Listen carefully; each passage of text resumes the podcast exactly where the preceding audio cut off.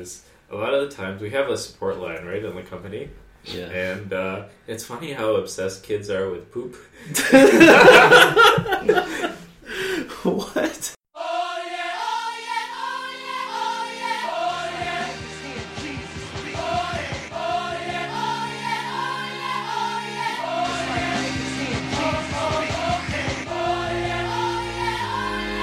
Welcome to the Red Pill Generation podcast. My name is Ash, and I am your co-host. And joining me today is the chocolate man of my dreams, Cafe Mocha. Just dissenting, just shaking my head. This radio voice. And I'm trying to keep it cool. I'm trying to keep it calm, collected. Hey, you want to do this whole radio thing now? You know, what's wrong with you? I'm speaking to a segment of our audience directly. This is for all those awkward white people out there. I get you, man. I can't dance either. So, yeah, this is part two of our amazing interview with Rohan, the amazing entrepreneur who started up Smart Teacher. And, yeah, so listen to part one before this. But, yeah, did you want to... Or if you're crazy, you can listen to part two first. Like, you know, yeah. Go crazy. It's Red Pill. Do whatever you want to do. Yeah, you know. Red Pill Generation. No rules. Twitter. Follow us. Red Pill Generation. Or was it Red Pill Gen? At Red Pill Gen. At Red Pill Gen. Always have to plug. Yeah. All right. So I guess we left off in the last podcast episode. You just finished talking about hiring and selecting employees. Yep. I had a question. Oh, you had a question? Yeah. All right, cool. All right. So, yeah, this is going to probably be a couple little questions, but maybe you can tell me about productivity. How do you keep yourself productive? Ooh, this is a really hard one. So, initially... Wait. Don't you want to finish talking about the business thing, and then we can go into more personal... Well, it's productive with this business, okay. I think. Because you're spending most of your time on your business, right? Yeah, for sure. Yeah, cool. Yeah, so how do you keep yourself productive and moving the business forward? Okay, so this is a really hard one because initially we were not productive at all. Like, you know, when you're starting your own business and you don't have anyone to report to, you just do whatever you think is right? And initially that involves sitting in front of your Gmail the entire day and just responding to whatever emails come in. And that's a kind of silly approach. Because you don't actually make any progress. You're just responding to random emails. The way that the system that I've found is kind of something in the 4-hour work week, where I make a to-do list every day in the morning. Shout out to Tim Ferriss. And I look at the top two or three things that I want to do, and some other things that I want to do that I really, really need to get accomplished that day, in order to be kind of successful or productive. And basically, I don't look at my emails until certain times in the day. So usually in the morning, the afternoon, the evening. It's usually more often than that because we work a lot with emails. But basically, I make sure I get those things done. I also have a not-to-do list, which involves don't check emails all the time. Don't spend time on kind of meaningless research, because a lot of what you can do in a startup is try to research various things, research your competitors, research other products that are out there, research process improvements that you can have, and you just waste a whole bunch of time researching things on the internet. Basically, you're browsing the internet, but you're not actually getting anything done. So there's kind of a system now to keep myself from doing that, where you're actually taking action and getting things done. So you mentioned you had another one? Well, that system you're talking about, that's the to-do list and not-to-do list. Exactly. Mm-hmm. Yep. Yeah. All right. So going off of that, you mentioned competitors. Who are your competitors? I know, who were your competitors, really, because at this stage you're the fastest-growing online education product in Canada, right? So, yeah, we're the fastest-growing educational game in Canada right now. Our competitors here, and they're the same in the States and kind of worldwide as well to some extent, are a company called Dreambox, a company called IXL, Mathletics. There's just a whole bunch of companies that are trying to make math games. Yeah.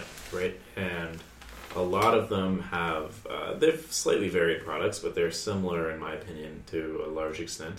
And a lot of them have a business model where they'd go into schools, engage with schools, and then kind of try to upsell them on their product. What I thought we could do better is, A, make a game which is actually fun for kids.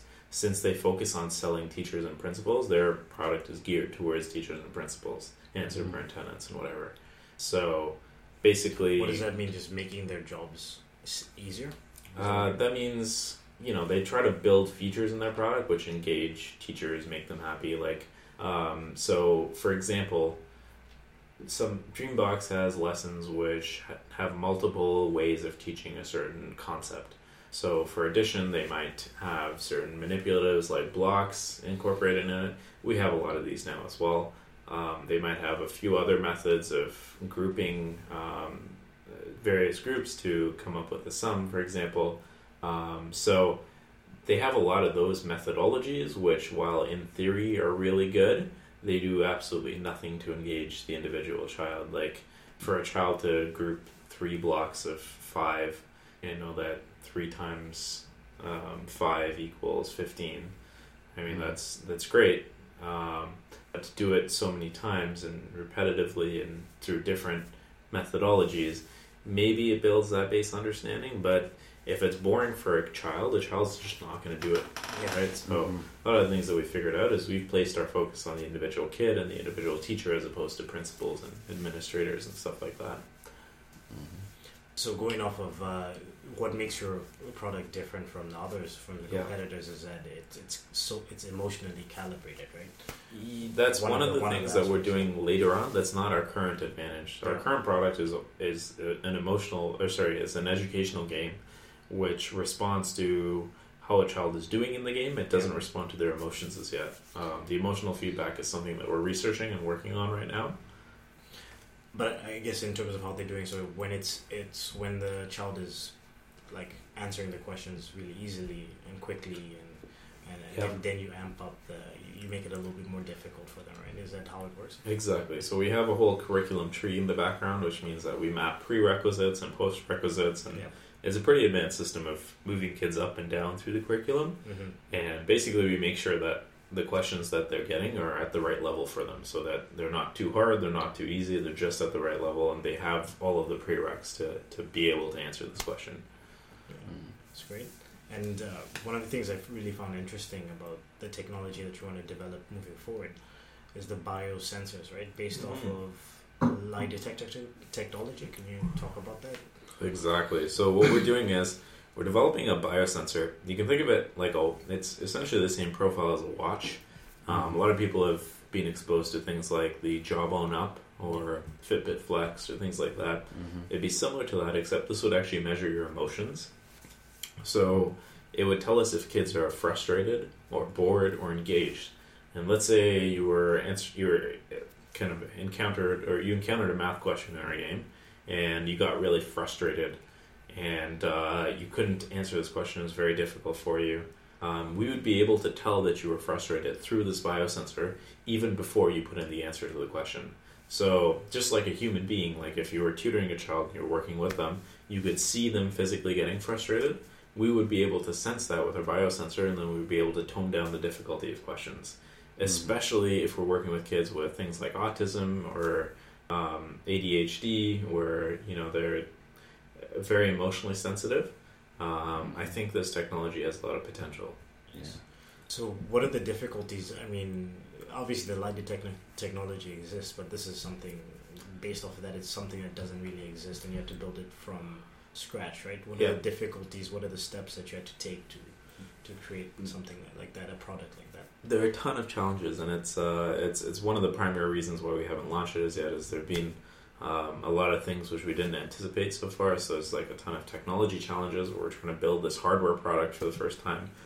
So far we've been a software company, right? So there's a lot of things like manufacturing, supply chain, making sure all your electronics are in place, you have defect rate and all of your stuff that you produce. So managing all of that, but also just like figuring out how kids are feeling. It's not as easy as we initially thought. have lie detector and technology, there's been things in a clinical setting which tell you how kids are feeling or how people are feeling through either the wristband, which we're developing, like the biosensor, or through facial recognition, through like a webcam. But the thing with a lot of those is it's proven in a clinical setting, but a lot of those methodologies don't work in the field. So like if a kid is in front of a computer, let's say playing our educational game, they may be their attention may be on something else, right? Mm-hmm. So they may have a friend beside them who's like agitating them to some extent, or like whispering in their ear or something, and they're laughing, you know. And maybe that's what's affecting their emotion. Maybe it's not our game. So or Scooby-Doo's being chased in the background and they're terrified that Scooby's going to get caught. Exactly. Or they're eating a Scooby snack or something like that. Scooby snack. And yeah, so there's a ton of like environmental factors which affect this. Like if the temperature in the room is different, if they're outside versus inside, right? Humidity. Yeah. There's so many factors that affect what data you're getting in a non-clinical setting where all the kind of environmental factors aren't controlled. Yeah. That it's difficult to ascertain how the kids are feeling. So that's something we're in the process of doing. We're working through a lot of these challenges, but it's still something kind of down the road. We haven't launched this as yet. We're in the process of testing it out and seeing how it works. And in parallel, we're working on patenting a lot of the systems that we use to respond to emotions. Well, just going off of that, you're already selling your software to a lot of different schools and parents, basically, without this technological innovation. Have you ever thought of just ditching that idea and moving forward with more work on the software, more money towards that? It's a possibility. If we were just purely a software company, I think we could survive and do very well. If we had this emotional feedback as well, I think it would give us a huge leg up and a big advantage over a huge competitive advantage, obviously. Mm-hmm. In terms of the profitability and marketability of that technology, I'm not sure as yet. Yeah. We'll have to see, but it's like any kind of entrepreneurial venture, you have to keep innovating, right? And you have to manage your risks well. So if this worked out, fantastic, just in the software side of things. If the hardware worked out, that's fantastic. If we had a combination of both of them, that would be even better. So we're always striving to kind of improve our processes and I mean, what we're doing. Potentially with the hardware, if that was successfully developed, that not existing anywhere else, there would be other companies, not just in the educational software or just general video games, like companies like EA Sports and any of the other companies that are developing games right now. Mm-hmm. Would want to use that technology, right? Mm-hmm. So there's an exponential amount of potential with that. Yeah, there's potential licensing opportunities and a bunch of different stuff which we could do with that. So, I mean, we're really excited about it.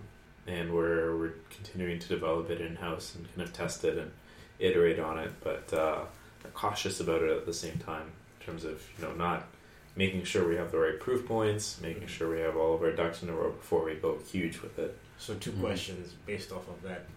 If I was somebody who's using Prodigy right now, how, if let's say that technology is successfully developed, how would you implement that?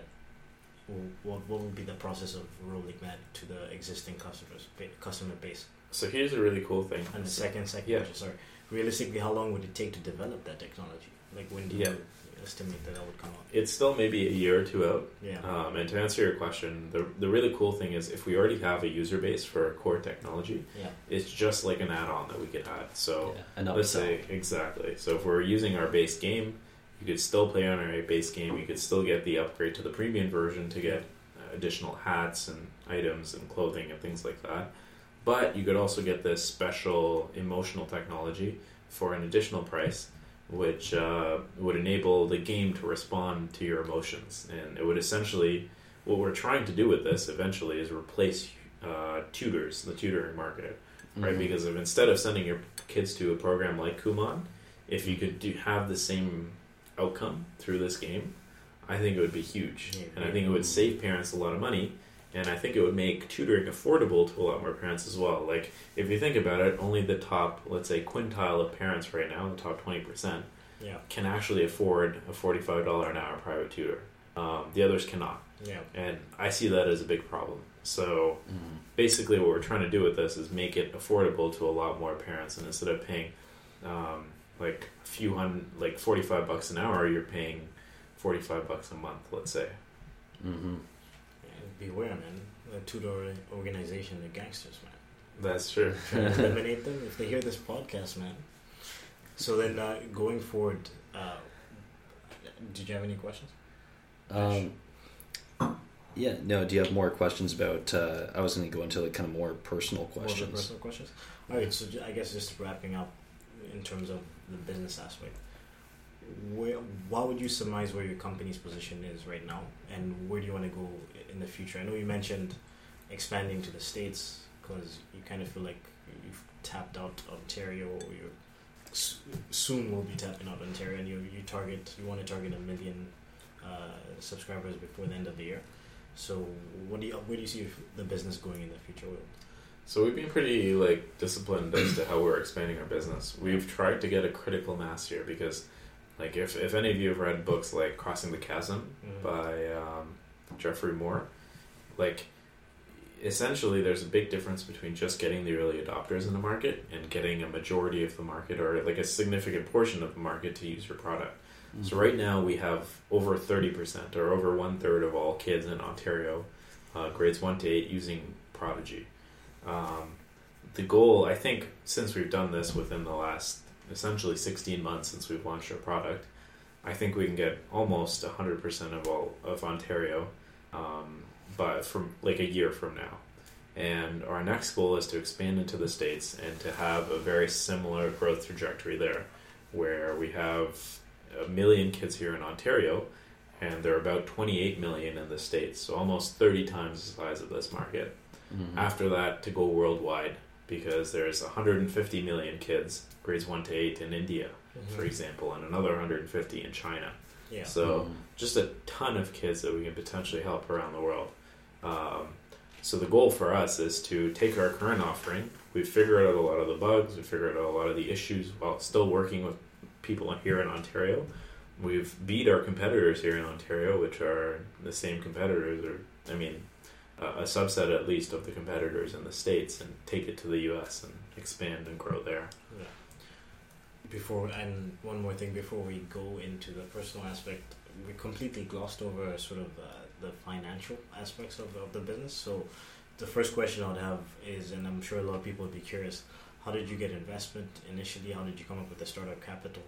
Yeah.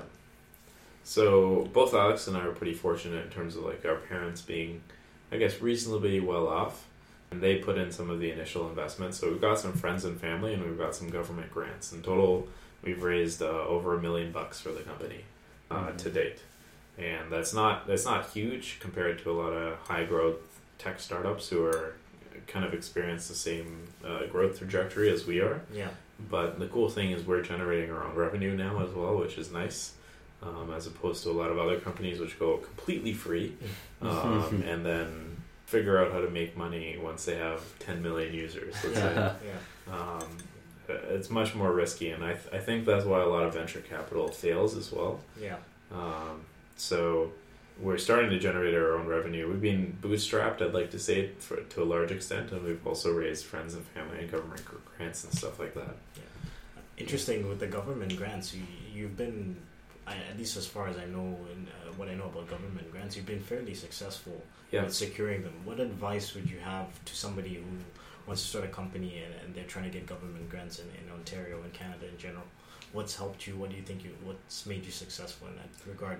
Yeah, that's a good question. I'd say having a good relationship with... there's certain grant officers at each place that you can work with at each of the organizations. I'd say having a good relationship with them, building trust with them, and showing consistent progress. One of the things about our company is both my partner Alex and I are extremely disciplined in terms of we're always working towards targets for the next month, right? Mm-hmm. And for the next 3 months, and then for the next 6 months, for the next year. We always have short-term goals that we want to hit, and we hit those goals more often than not. Nice. So being very disciplined at execution, showing that consistent progress, people tend to trust you more when you start to do that, right? If you say you're going to hit 100,000 users by the end of the year, and you hit 100,000 users by the end of the year, fantastic. If you do that 2 or 3 times in a row, even better, right? People say that, if you say you're going to set out to do something, you actually achieve it. And I guess at this stage, since you're generating your own revenue, when was the moment when you realized, okay, first of all, I can pay my own staff without having to secure a government grant or more investment, and then I can pay myself, because I know that was fairly recently when you started allowing yourself to have a salary. Before, you're just reinvesting all the money you're making back into the business, right? Yeah, so my partner and I didn't pay ourselves until pretty recently. Yeah. And, I mean, that was a decision we made because we were both living at home with our parents, which is a pretty nice luxury. Yeah. So, as a young entrepreneur. And... By the way, Rohan's parents are amazing. Like, the nicest people. It's very accommodating. And they always try to feed everyone that comes to my house, which is nice. Feed everybody, always trying to get you to sleep over and everything. So I don't know. It's been a very gradual process. Like you eventually build up to it. I wouldn't say there's a single point where like, okay, we're kind of making our own money now, so we can afford to pay people. It'd be an ongoing process. Yeah, we won't be profitable for the next few years, I'd say. We may be cash flow positive for a few months, but we always try to grow as we grow our team and grow our staff and our company as we start making more revenue. And I mean, when you think about it mathematically, to take a profit means you're leaving money in the bank, right? At like 1% interest now. And if you're growing a company at 1,000% a year and you're making 1% interest in the bank, like it just makes no sense to leave money in the bank. So, I mean, why would you do it? Yeah. So the goal is to keep growing and to keep using our current revenues to fund future expansion. Yeah. Like how did you get through that for the first 2 years or so when you were not making any money, but you were spending all your time on this project? You were pretty cash poor for a good amount of time, if I remember. Yeah, definitely. The key was to keep our expenses low. So, I mean, Alex and I were working for free, which is it's a good luxury. We were paying our employees, but we weren't paying them as much at that time. Now we play pretty competitively. And I think one of the goals was to find people who really wanted to... who really bought into our overall mission of helping kids and building this game, which is really engaging, and getting out and having a real impact on this generation of kids. So that really helped in terms of keeping expenses low. A guy named Steve Blank, who is one of the godfathers of startups and stuff like that in Silicon Valley, says the goal of a startup is to grow fast and to spend little. Yeah, that's essentially the definition of it. So that's what we tried to do. But to grow really fast while spending not very much money. So I guess transitioning more, to the personal aspect of it. Yeah. Obviously, you and Alex started this company together. You see potential for it. You seem to get along. What is your relationship like now? And what are your individual roles, especially now that you've got a staff? So there's certain things that you don't have to do yourselves. What are you doing right now? What do you do on a day-to-day basis yourself? And what does Alex do? We do so much on a day-to-day basis, which is varied, which there's no one role that we have. Yeah. I'd say we both do a lot of the business planning, forecasting growth, figuring out where our sales and customers are going to come from. We have very, I'd say, similar strengths in terms of we're both pretty quantitative. We both are focused on what we want to get done for the next, let's say, month or 3 months. So we take on a pretty varied role. What Alex and I are doing, which our employees aren't doing, is a lot of the cash flow stuff, a lot of the finance stuff, a lot of the sales and marketing. And it's only recently that we hired someone in a marketing role and that we hired someone else in a sales role who will be starting pretty soon. So they'll be taking over a few of those responsibilities. But I think in a leadership role, we're kind of steering the ship, which is a lot of what we're doing. And until now, we were generating a majority of the sales and working with our customers and figuring out what our customers needed and stuff like that. So I think there are a few different stages that founders have to, a few different roles that founders have to take on in a company. When you're initially starting out, the role of the founder, I believe, is to figure out what your customers need and what your product offering should have. So that's that product market fit that you hear about a lot in like the lean startup and stuff like that. The secondary thing that founders should do is it should be really good at bringing on your initial customers. So Alex and I were going out and interacting with a lot of school boards and getting a lot of the students on until now. The third role, which I think we're just starting to transition to right now in terms of founders, is making sure our team has the right heading and that our growth is sustainable in the longer term and our growth curve continues to be what it was. Mm-hmm. So that's what we're trying to do right now. We're trying to automate some of the sales things that we're doing currently. We're trying to move more to a marketing model as opposed to a sales model. In terms of interacting with each of our individual customers, because I mean, if you get to 10,000 kids, there's no way that Alex and I or even 10 other people that we hire are going to interact with 10,000 people. Yeah. 10 million people. Yeah. So that's what our focus is right now. We're just starting to make that transition. Right. Yeah. And this is a question that might help out some like team ups of entrepreneurs where they team up with someone else. Yeah. When did you guys have that conversation about who owns percentages of the company, or have you done anything like that? Right away, initially, when we were starting it up. You need to have that conversation in the beginning. We split it 50-50, that's how it's always been. I don't believe there's another way to do it, because if you go 49-51, someone always feels like they're getting the shorter end of the stick. Yeah. Mm-hmm.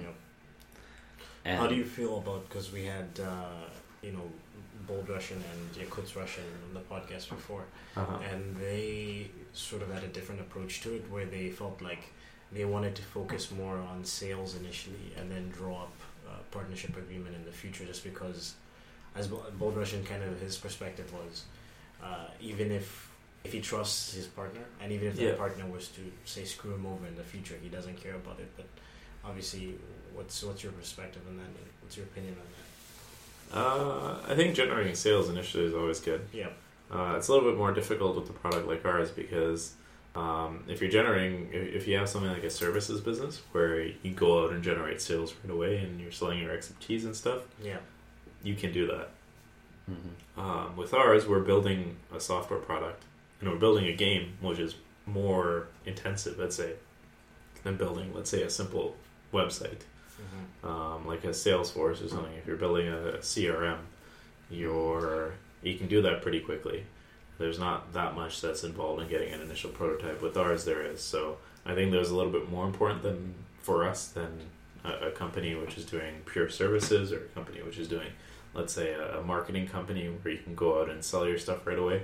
There, I think that business model and that type of relationship would be applicable. Okay. For ours, I don't think it would be.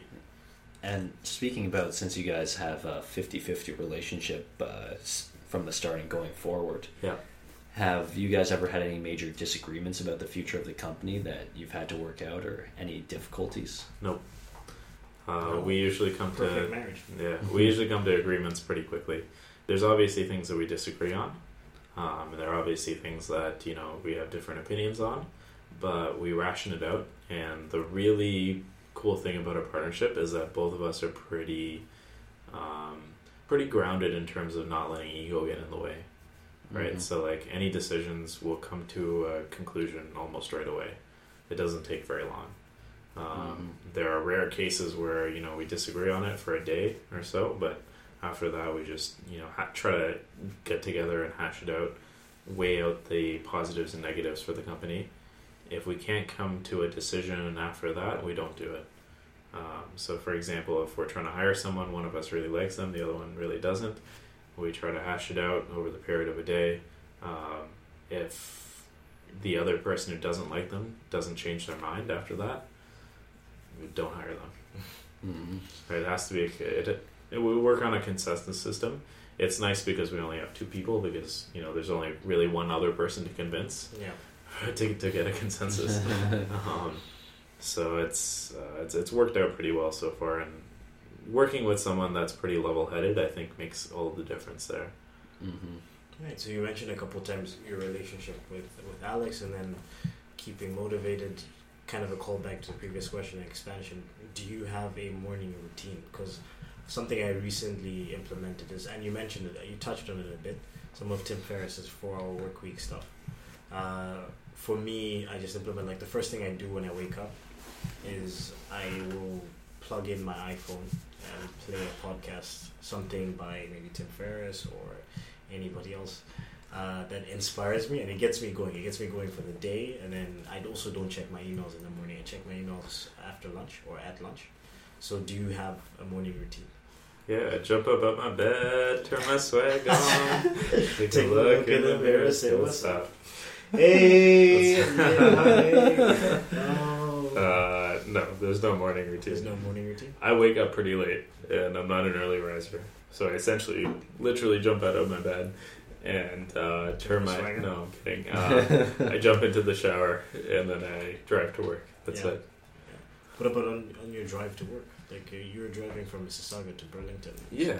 I have about a 20-25 minute drive. Yeah. Closer to 25 minutes. I like to listen to audiobooks a lot. Because I don't have an MBA or a real business degree or founding, most of my business knowledge has come from reading books and real life experience. So basically, I'll read things like Good to Great, a lot of stuff by Seth Godin, a lot of stuff by Chip Heath and Dan Heath. Mm-hmm. There's a really good book called Switch, and there's Decisive, Contagious by Jonah Berger, which I'm reading right now. Mm-hmm. So I'll go through all these audiobooks on my drive to work, and that kind of really jolts me up in the morning while I'm on my drive. Gets you inspired. Yeah. What are maybe your top 5 books you've ever read that have just inspired you the most? I'll give you my top 3 if that helps. The Lean Startup is definitely a really good one. Shout out to Eric Ries. Yeah. Yep, Eric Ries. And Made to Stick by Dan Heath and Chip Heath, I'd say is definitely up there. The Purple Cow by Seth Godin. The Predictably Irrational. I like Dan Ariely, Predictably Irrational. I know to introduce you guys to that one. Yeah. That's a pretty good book. Definitely in my top 5. Yeah. And I'm reading Contagious by Jonah Berger right now, which is pretty good. But I'd say another one called Switch by Dan Heath and Chip Heath is probably... I'd say it would definitely make the list. Mm-hmm. Tim Ferriss, 4-Hour Workweek, for sure. Love that book. Just a personal question. You already mentioned some of the stuff that you implemented from the 4-Hour Workweek. Yeah. Is there any stuff going forward that you want to do in terms of automation? You know what? Like, we tried the whole virtual workers, which we're trying do a little bit. Yeah. Virtual assistants, sorry. And... hasn't worked out as well for us. There's a lot of management overhead that you'd have to incur to get a really effective virtual assistant team.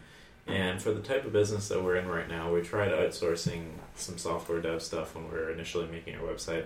It just didn't work. Yeah. It's hard to control the quality. It's hard to control what people are doing. I find having exceptional people on your team is the best way to go. So, we've implemented some tips and tricks from the 4-Hour Workweek, like, how to be effective on a daily basis. Mm-hmm. But a lot of the automation stuff, as a tech company, we do anyway, right? And I haven't hired any virtual assistants or anything like that. And I think we like to keep people in our office and on our team. All right. And then just going off, I guess you already answered my question. One of my questions that I had for you was if somebody was to understand you better as a person, what 3 books should they read? And then you already listed off a bunch of books. So thanks, Rohan. Thanks for ruining. That was such an awesome question. Just taking the thunder away. I'm trying to be professional over here. Yeah. Busy answering questions before I ask them. He's getting ahead of himself. What, you think that... Oh, what's that saying again? You just get interviewed here. We interview here. So, okay, another question I'd have would be, obviously, we're good friends. When you first started the company, you definitely had more free time on your hands. And going forward, as you've gotten busier, you've obviously not had as much social time. What sacrifices have you had to make in terms of personal relationships, be it friends or romantic? Wink, wink. There's a lot. Yeah. Basically, a lot of my time now is spent on the company. Yeah. And I think it's a necessity, because in order to kind of get this thing to blow up and become huge, it needs a lot of time and dedication. Focus is the friend of all entrepreneurs. And I think that lack of focus destroys more companies than anything else. Yeah. And like you say, it's like a lack of funding. You run out of cash, or like you have some competitors who come in and, you know, take away your customers or something like that. But I believe it all stems down at the very core to a lack of focus and to a lack of doing what you're really good at and figuring out what you can offer that's above and beyond your competitors. So we've decided to focus a lot of time on our company and, you know, like friends, personal relationships and stuff like that suffer. So like when I go out on the weekends now, I go out way less than I used to before. Mm-hmm. In school, we used to go out like, you know, like 3-4 times a week. Yeah. Beer pong champion. No, not quite. And now it's a lot less going out, a lot less, you know, partying and stuff like that. But I think in the end, if we have this intense focus, any incremental time that you put into the company right now will have a massive impact 3 years from now, I'd say. Yeah. So that's a rationale behind it. So obviously, you know, a big part of social interactions is releasing stress, though. So what are the things that you do right now in terms of in your free time to release stress? Yeah, that's a good question. I like to go out at least once a week. I like to work out and, you know, like watch some comedy at night. I'll probably watch like 20 minutes, half an hour. Favorite comedian? Dave Chappelle. Yeah. Hey, he's coming back. Yeah, he is. I hear that. Yeah. James. It's hilarious. You guys, maybe you can tell us. Maybe you can tell us a little bit. This is kind of a generic question, but when did you feel on top of the world? When was like the peak of this whole entrepreneurship roller coaster? So like your proudest entrepreneurial. Oh man, I don't think there's been a peak as yet. There hasn't been a peak? No, I don't think so. Not even your first paycheck? The first paycheck was definitely nice. I took my family out for a nice dinner. Nice. I think that was probably it. I would assume anyone, like if your first paycheck is going to be a big deal. Yeah. Being able to pay yourself was nice. Yeah. The first time we hit 100,000 users, I think was one of the big moments, and we're like, that was a big goal that we were striving towards from the beginning. We're like, we want to get to 100,000 kids on this. Mm-hmm. And when we hit that milestone, it was huge. And we went out for a party with our employees and stuff like that, and it was really validation to say, hey, it isn't just a small thing which we're doing right now, like people are actually using and valuing and benefiting from what we've made. Mm-hmm. That was a really good feeling. But most of the work, I think, is still ahead. We want to hit millions, tens of millions of users with this. Mm-hmm. And I think if we don't, it'll be a big detriment to the community, because there's a lot of inferior math software out there. Yeah. I think what we're doing is fundamentally better, and it's continuing to get better as we go on. So, like, if we don't get this out to kids, it's a failure, not for us, but for those kids. Yeah. Because they don't get to experience what we've made for them. Mm-hmm. Going to the kids, what's the feedback you've gotten from the kids? What do the kids say about the game? Like, you've sat down with kids and they've told you what they think. Oh man, they just love it. Got some referrals from the kids. Yeah. Some testimonials. When I go into schools now, it's really interesting because we have little kids come up to you and they're like, oh my god, you made Prodigy. Like, you know, like, you're the best. Yeah. I can't believe meeting you. I get asked for autographs all the time at school. Some kids get autographs for like their siblings and stuff like that. It's really interesting. Do you have like your picture in the game somewhere? I should. The final boss is just your face. If there's one thing I get from this interview, it's gonna be that. That's one of the really cool things. Just seeing kids' feedback to it. They're so engaged and addicted to this that they spend hours at home playing it, and they take it with them. And like, you know, I've had times when I've gone into schools to visit classrooms, and kids have colored in like pictures and like written me personal notes and stuff like that, and it's really cool. Yeah, it's really, really interesting. That's amazing. Here's kind of random one, but I think you'll probably have an interesting response for it. What's like a stranger story that's happened just interacting with all these kids and teachers? Has there ever been like a really weird moment or just something that sticks out to mind? Something that's really weird is a lot of the times we have a support line, right, in the company. Yeah. And it's funny how obsessed kids are with poop. What? Yeah, and we'll get like emails from poop@poop.com and like it's just kids will just like fill in random things like I like poop and like it's really funny. Receiving a lot of these stranger emails from kids. They're reaching out to your support staff. They try to prank us, yeah. Really? That's pretty funny. Yeah. Poop.com. Yeah. Wow. They just have a massive obsession with feces for some reason. You should work that into the game somehow and make some sort of poop monster. Yeah, let's not want to. Or one of the wizards just has the poop spell. Harry Potter. Poopsorius. The quality of your game has gone down significantly since this new poop upgrade. Yeah, this is new poop upgrade. Yeah, it's not poop, it's P-O-O-P. I think you really need to fill this in. This is a major gap in your audience that you're not addressing. They're trying to reach out to you, man. Maybe. What kind of personality trait for you do you think you attribute most of your success towards? Oof. I don't even know where to begin answering that.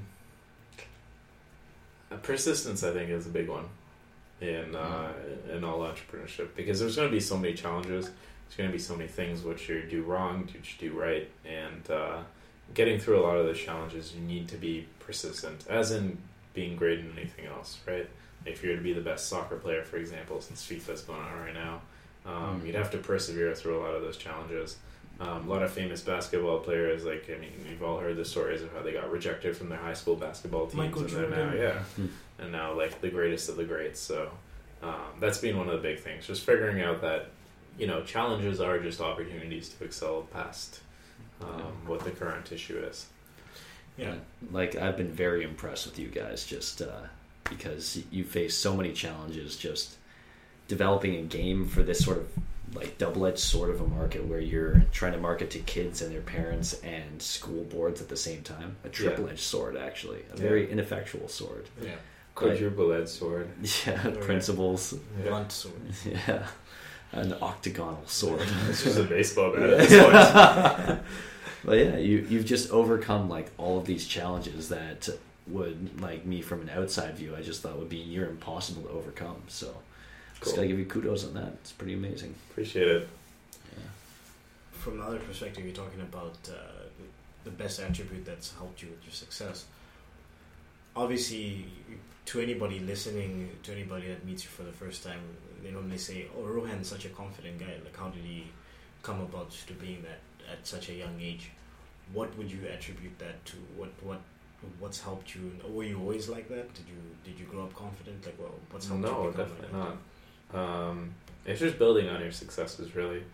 Start small, find something that you want to do, make a goal, achieve it. Yeah. Go on, make a bigger goal, achieve it. That's what we've done with our business. Initially we were let's just get this in front of 20 kids and make sure these 20 kids love our product.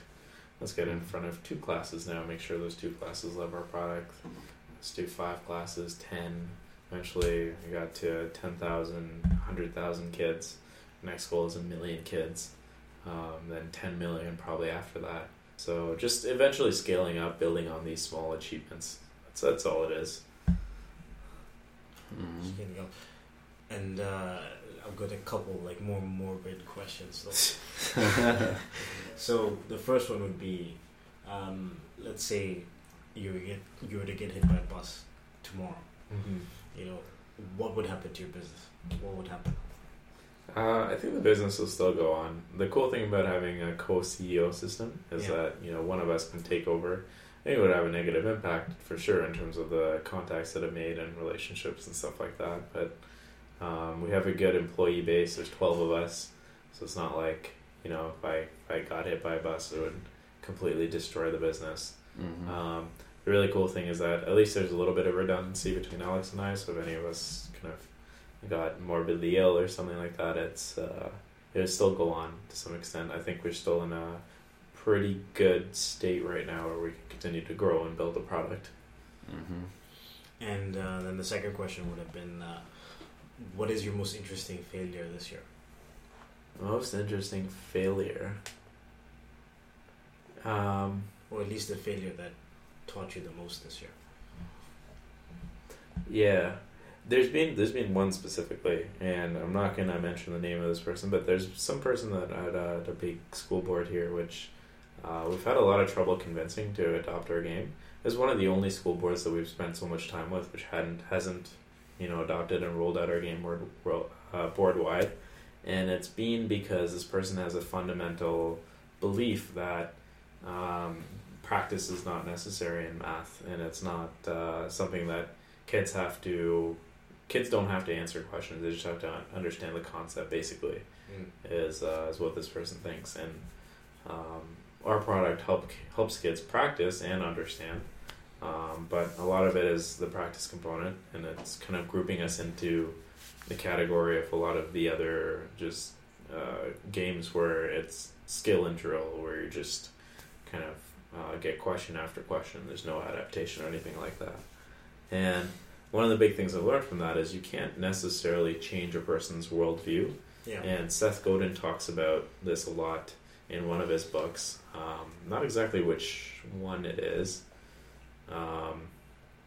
but it's one of his books. And it's basically you need to align yourself to that person's worldview and sympathize with them to some extent and understand where they're coming from, and to know that you can't necessarily change the way they think about certain philosophies, you still can sympathize with them, and you still can work with them to some extent without taking an opposing view. You don't have to convince everyone that what you're doing is absolutely right. Mm-hmm. You just have to make sure that they're not an enemy. And I think that's been a pretty powerful lesson for us, because so far we've been trying to convince people that, hey, we're the best math game out there, and I think we are. Not everyone will agree, and they don't necessarily have to agree. They just have to not oppose you very strongly. Or you can give me his address, or his or her address, and I can go there. And, with your forehead sworn. I'll be like, hey, man, how are the kids? How's your wife doing? So about that Prodigy game. Don't be a wise guy. Maybe more going on to the personal development side. Yeah. Like you've developed a lot over the course of like creating your own company and like building this up. Like as a person, do you think there's another area that you really need to work on for yourself? Like where do you think is your weakest area that you're trying to work towards making stronger? Biceps, yeah. Probably biceps. It's probably my legs. My squats aren't very good.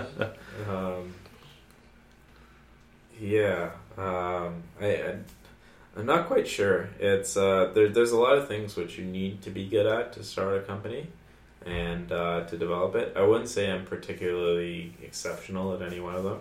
I'd like to get back a little bit more into coding after this. I'm really interested in psychology, and I'd like to do a little bit more research on that, maybe even after developing this company. And so there are a lot of areas in terms of personal development. I find that entrepreneurs have a wide skill set, but it's not a particularly focused skill set. So you're trying to do a little bit of everything, but you don't get very good at any one thing, which I like to do personally. Mm-hmm. I know that was a really vague answer. All right. Hypothetically, is there a question that we didn't ask that you want to talk about? Like something that you're... That's where I wanted to go. I was going to ask, so obviously, like do you know how many interviews you've done? with people? Yeah. Or like, sorry, for hiring employees in our company? No, just in general interviews, like when people sit down with you or email, talk about your business and... Including this type of interview, or like what? Yeah, I guess, I don't think this is your first podcast. Yeah, I'm saying anybody that sat down with you and talked to you extensively about your business. And not very many. I'd say maybe under 10. Under 10? So far, yeah.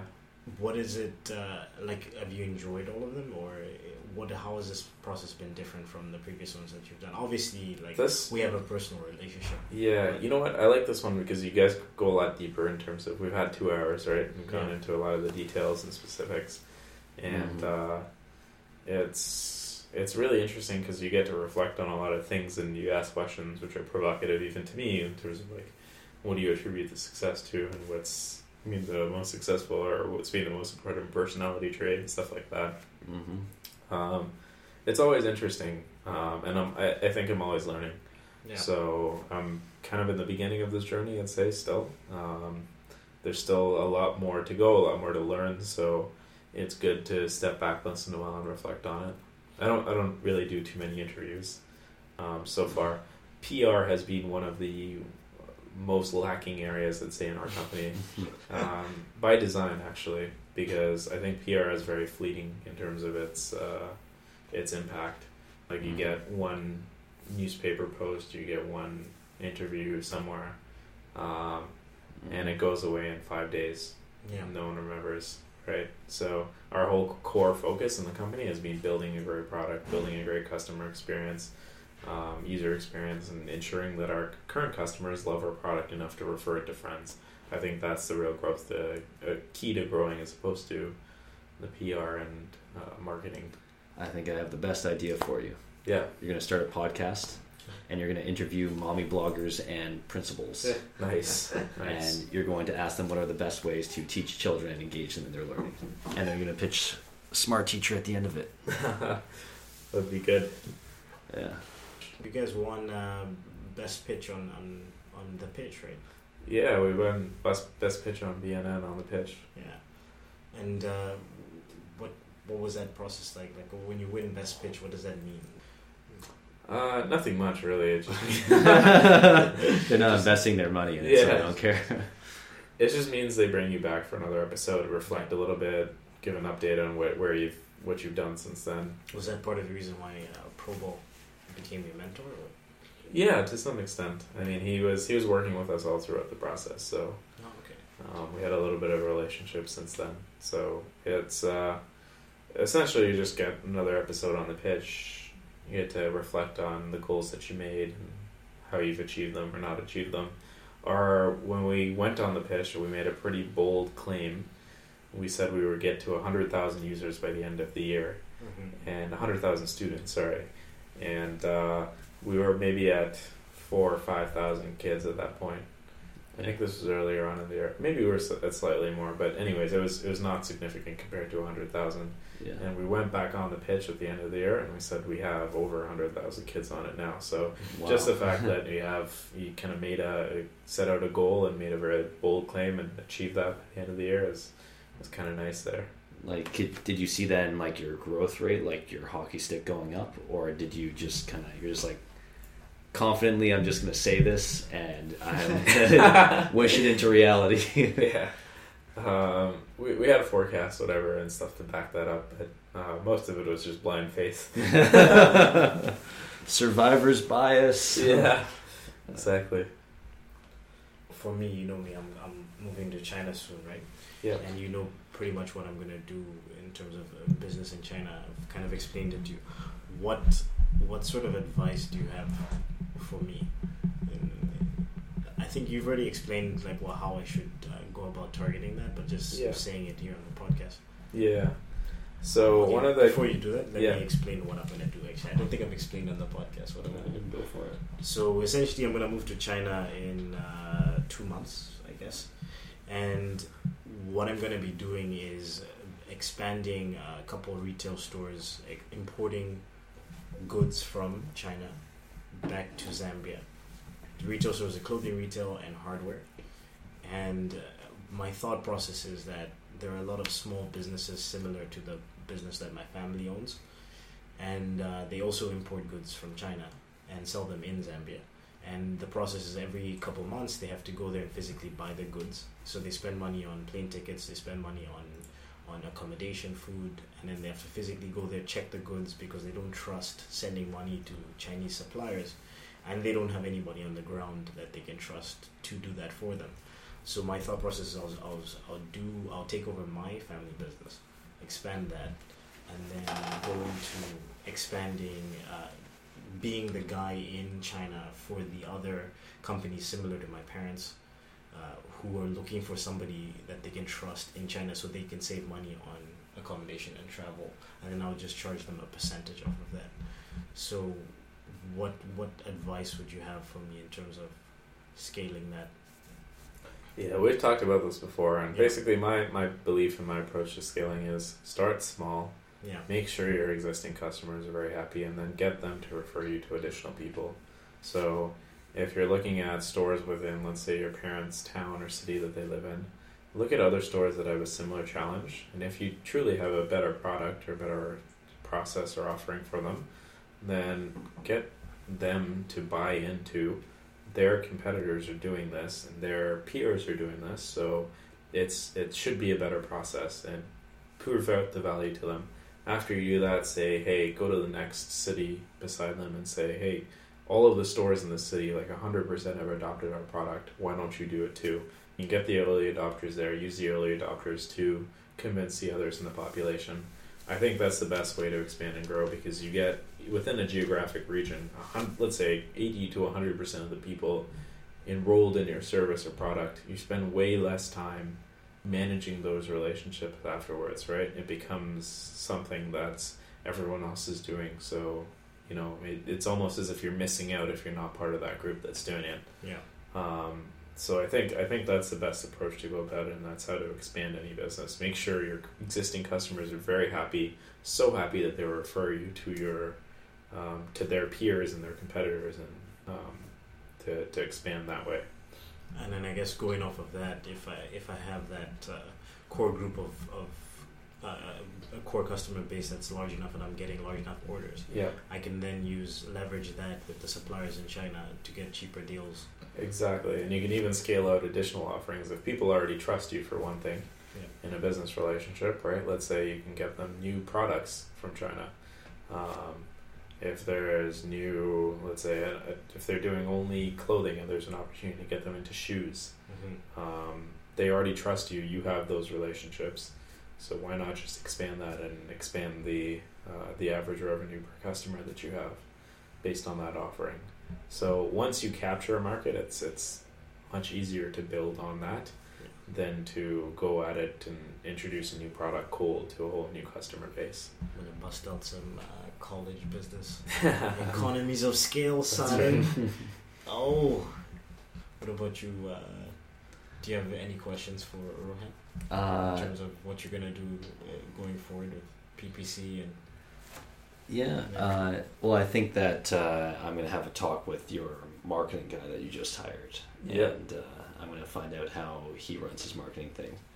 One of the problems that I'm currently facing is I'm looking to start selling marketing services, specifically like AdWords campaigns, and possibly, well, definitely website design, but that's one of the things my buddy handles.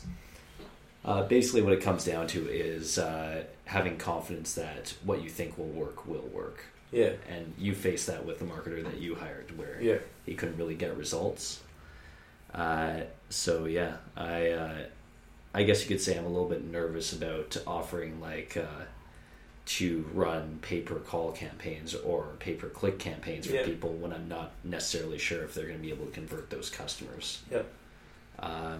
Yeah, what do you think about an aspiring marketer? How would you want someone to pitch you if they were trying to do marketing services for you? Basically, before you convince your customers, you got to convince yourself, right? If you're not sure that what you're offering is actually going to result in a ROI or return on investment, then you have to figure that out, right? And you got to do it on a smaller scale. So work with one customer, figure out what works and what doesn't work. There are obviously going to be things you try initially which don't work. Everyone does it, right? There's more things that won't work than will work initially. once you find those things that will work and you're generating a positive ROI, then you can scale into other things and other customers and say, hey, this is what we did with this one client. This is how much it, this is how well it worked. They had a 50% return on investment, 100% return on investment. Fantastic, right? I can do the same for you, and you can say it with confidence then. All right, so work more closely with your first one or two clients and exactly. Basically try everything and see what you can actually make work and then expand off of that. The other key thing there is figuring out metrics that you're going to track it from. How do you prove that ROI? You need numbers behind it, right? It can't just be one or two customers giving you a positive testimonial. The more hard numbers you have, the harder it is for someone to argue with you and argue with your results. So figuring out what metrics you're going to track your marketing efforts by. So for example, it's very easy to do for something like an AdWords campaign because you can figure out the CPA, which is the cost per acquisition, right? You can figure out what their customer is worth to them. So let's say the cost per acquisition is $5, which is, I mean, that's extremely low for any sort of Google Analytics or Google AdWords campaign. Yeah. And let's say their the customer lifetime value is $10, or you're generating essentially 100% ROI for them. You're spending $5 to acquire a customer that's worth $10.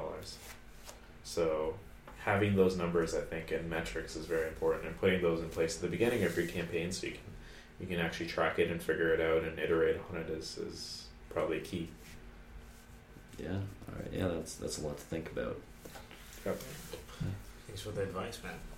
So just a little bit more of a philosophical, I guess, going forward. Where do you see yourself in 10 years? Like, where do you see yourself living? What kind of lifestyle do you want to be living? What do you see yourself doing on a day-to-day basis? I have no idea. No idea. The thing with being an entrepreneur is you're so focused on the short term, right? Because you don't have the luxury to forecast out 10 years. You don't know what your growth rate's going to be for the next month, right? So what we're trying to do is... It's a dream. Yeah. So the dream is, eventually we'll either grow this company to the stage where we IPO or sell the company. Yeah. And have it at a stage where... you're independently wealthy and but potentially move on to a few other ventures. I think there's a lot of other potential impact that we could have. Like one of my personal role models and inspirations is Elon Musk. Yeah. And he's taken on like 3 different ventures which are impacting different aspects of what he sees as the ultimate vision for humanity. So that's right, South Africa. Stand up, represent. So, that's one of the things I want to be striving towards as well, kind of having more impact in different areas, and we'll see how that happens. Rohan drives a hybrid, so just one step away. Saving the world, one kilometer at a time. And actually, that kind of leads into an interesting question. Do you think that you're going to be traveling anytime soon, or going to do that whole see the world thing? It's coming to China. You're coming to China. I'll visit Cafe Mocha in China. Yeah. Hopefully Ash will be there at this time. Yeah. I'll probably be there a couple months after Mocha touches base. I wouldn't do any serious traveling until this business is well on its way, though. So the main focus right now, and it will be for the shorter term as well, is making sure the company grows really well and is sustainable and stuff like that. So after that, I think there'll be a ton of time to travel. Do you think that it's possible for you to step away from the company for maybe a month or so and let Alex run it, and then you can go do a more short-term travel thing? Probably not right now. Maybe a few weeks over the summer, but not anything sustained. Mm-hmm. It just requires so much time and focus that any time I put in right now is worth like exponentially more time in the future, right? So just any incremental benefit, any incremental advantage that you can get currently is just so valuable at this stage in the company. What do your parents think about the business? What do your parents talk to you about? Have your parents told you that they're proud of you? Like, well, what's their opinion on what's going on? Does your dad give you advice? And they're pretty positive on it. Yeah. they're really impressed. They've always been pretty encouraging to say, you know, if you want to go start a business, like, go do it. We'll be in full support of you. I think that's pretty important as a young entrepreneur, because I've been living at home with them, driving their car, eating their food, and kind of mobile with the spinning rims. So it's I think pretty important, and they've been really supportive all throughout the process. So that's been helpful. And like you've been putting just so much work and so much effort into this with like so little time for yourself. Don't you ever worry about like burning yourself out or like becoming disengaged because of all the time you're spending in this? I think as long as there's progress, it's validation, and you don't become disengaged. I don't work myself to the extent that you get burnt out. I know a lot of other entrepreneurs do, and like I like to take at least a little bit of time off to go to the gym or to, you know, go out once in a while or to do other things. So playing squash. Yeah, playing some squash. Yeah. It's not a joke. That's right. I played squash yesterday, so yeah, there you go. I was like, are you going to join a country club next time? Yeah. And have a caddy and your tips at Christmas. Yeah, like, I think you need a sweater just tied around your neck. Yeah. That's true. Just wear some like white khaki shorts, tennis shoes. Yeah. Rohan, is anything you want to add? Yeah, anything you want to talk about, or any huge learning points you've had over the course of... No, I think you guys asked all the right questions. Yeah. Yeah, most of the stuff I want to talk about is like, you know, challenges and things like that, and you've asked a bunch of questions around that. So yeah. I think we're running at a good point. For our own interview stuff, is there anything that we could have done better for the interview other than drinking a little bit of wine? Maybe a little bit too much wine. No, it was pretty good. You guys are becoming very suave young interviewers. I was going to say, well, how would you, like I described Prodigy at the beginning. Yeah. And I'm obviously in the course of the interview, you've described Prodigy, but just as a small, concise, like, I guess, elevator pitch. What is Prodigy? Yeah, so Prodigy is essentially, I would say, the world's most engaging math game. We're like Pokemon, but with the Ontario math curriculum in it, and with the US Common Core curriculum in it. So that kids actually get to learn and practice the math skills that they have in class, or that they're learning anyway in school, in a really fun and engaging format. And one of the superintendents we work with said this very well, like, if you see a kid who goes home and spends 2 hours doing math worksheets, you'd say, wow, what a diligent kid. Like, they must have great parents, a great teacher, so disciplined, you know. But yet we see kids going home and playing our game for 2 hours every single day.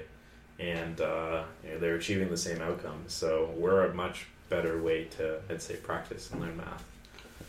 And actually, this is probably a question I should have asked before. But has there ever been anything from like your audience, like the kids who have really been like clamoring for something in your game that you've implemented into it? Oh, all the time. We get feedback from kids all the time, and that's where a lot of our features come from. So, for example. We found that kids really like pets in the game. Like, we implemented one feature where kids would, like, you know, get to, kind of like Pokemon, get to adopt a single pet, a werewolf cub in this case. And it's really, really popular. The kids were like, oh, we want more pets. Yeah, we want to feed them, we want to raise them. In the toilet. You get to like raise it up so it helps you in battle or exactly, yeah, and you get to like take care of it and everything, and that was a big deal for kids. They really wanted to take care of these pets, so we've built out that system. Pets can now evolve and a whole bunch of different things. So did you take any, like, that reminds me, I used to have a Neopet, man. Like, yeah. Back in the day. I think I still have a Neopet. It might be starving right now, but... You haven't fed it for like 10 years. Exactly.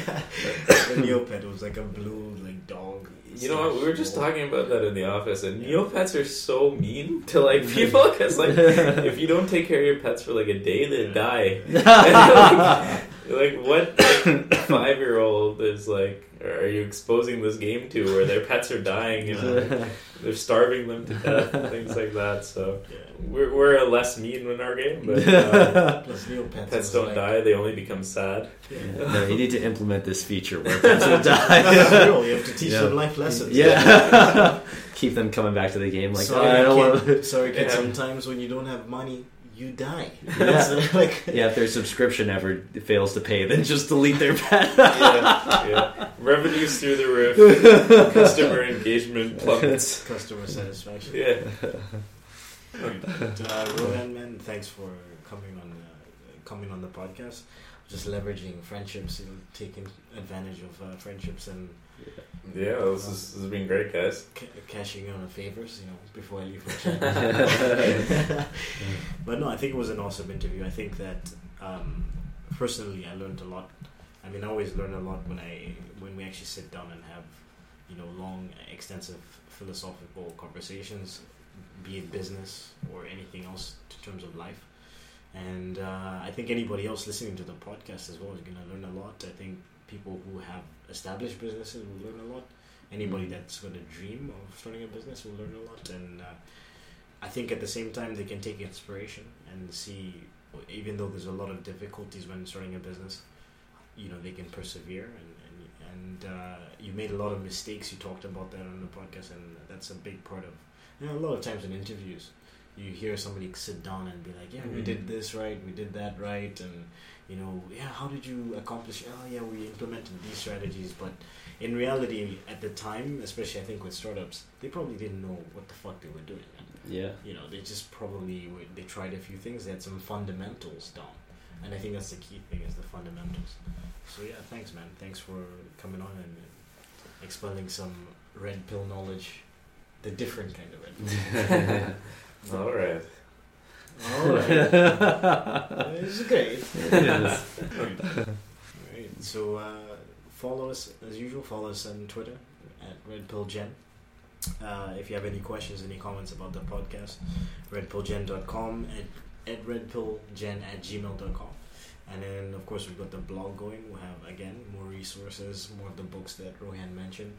At www.redpillgen.com.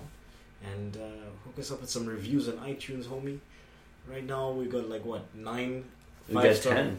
We've got 9 5-star reviews and 1 1-star. That 1-star guy, I'm coming for you, man. We've tracked your IP address. We're gonna come down. This is the Red Pill generation, man. We're tech savvy, son. We got coders, man. Yeah, we hacked your shit.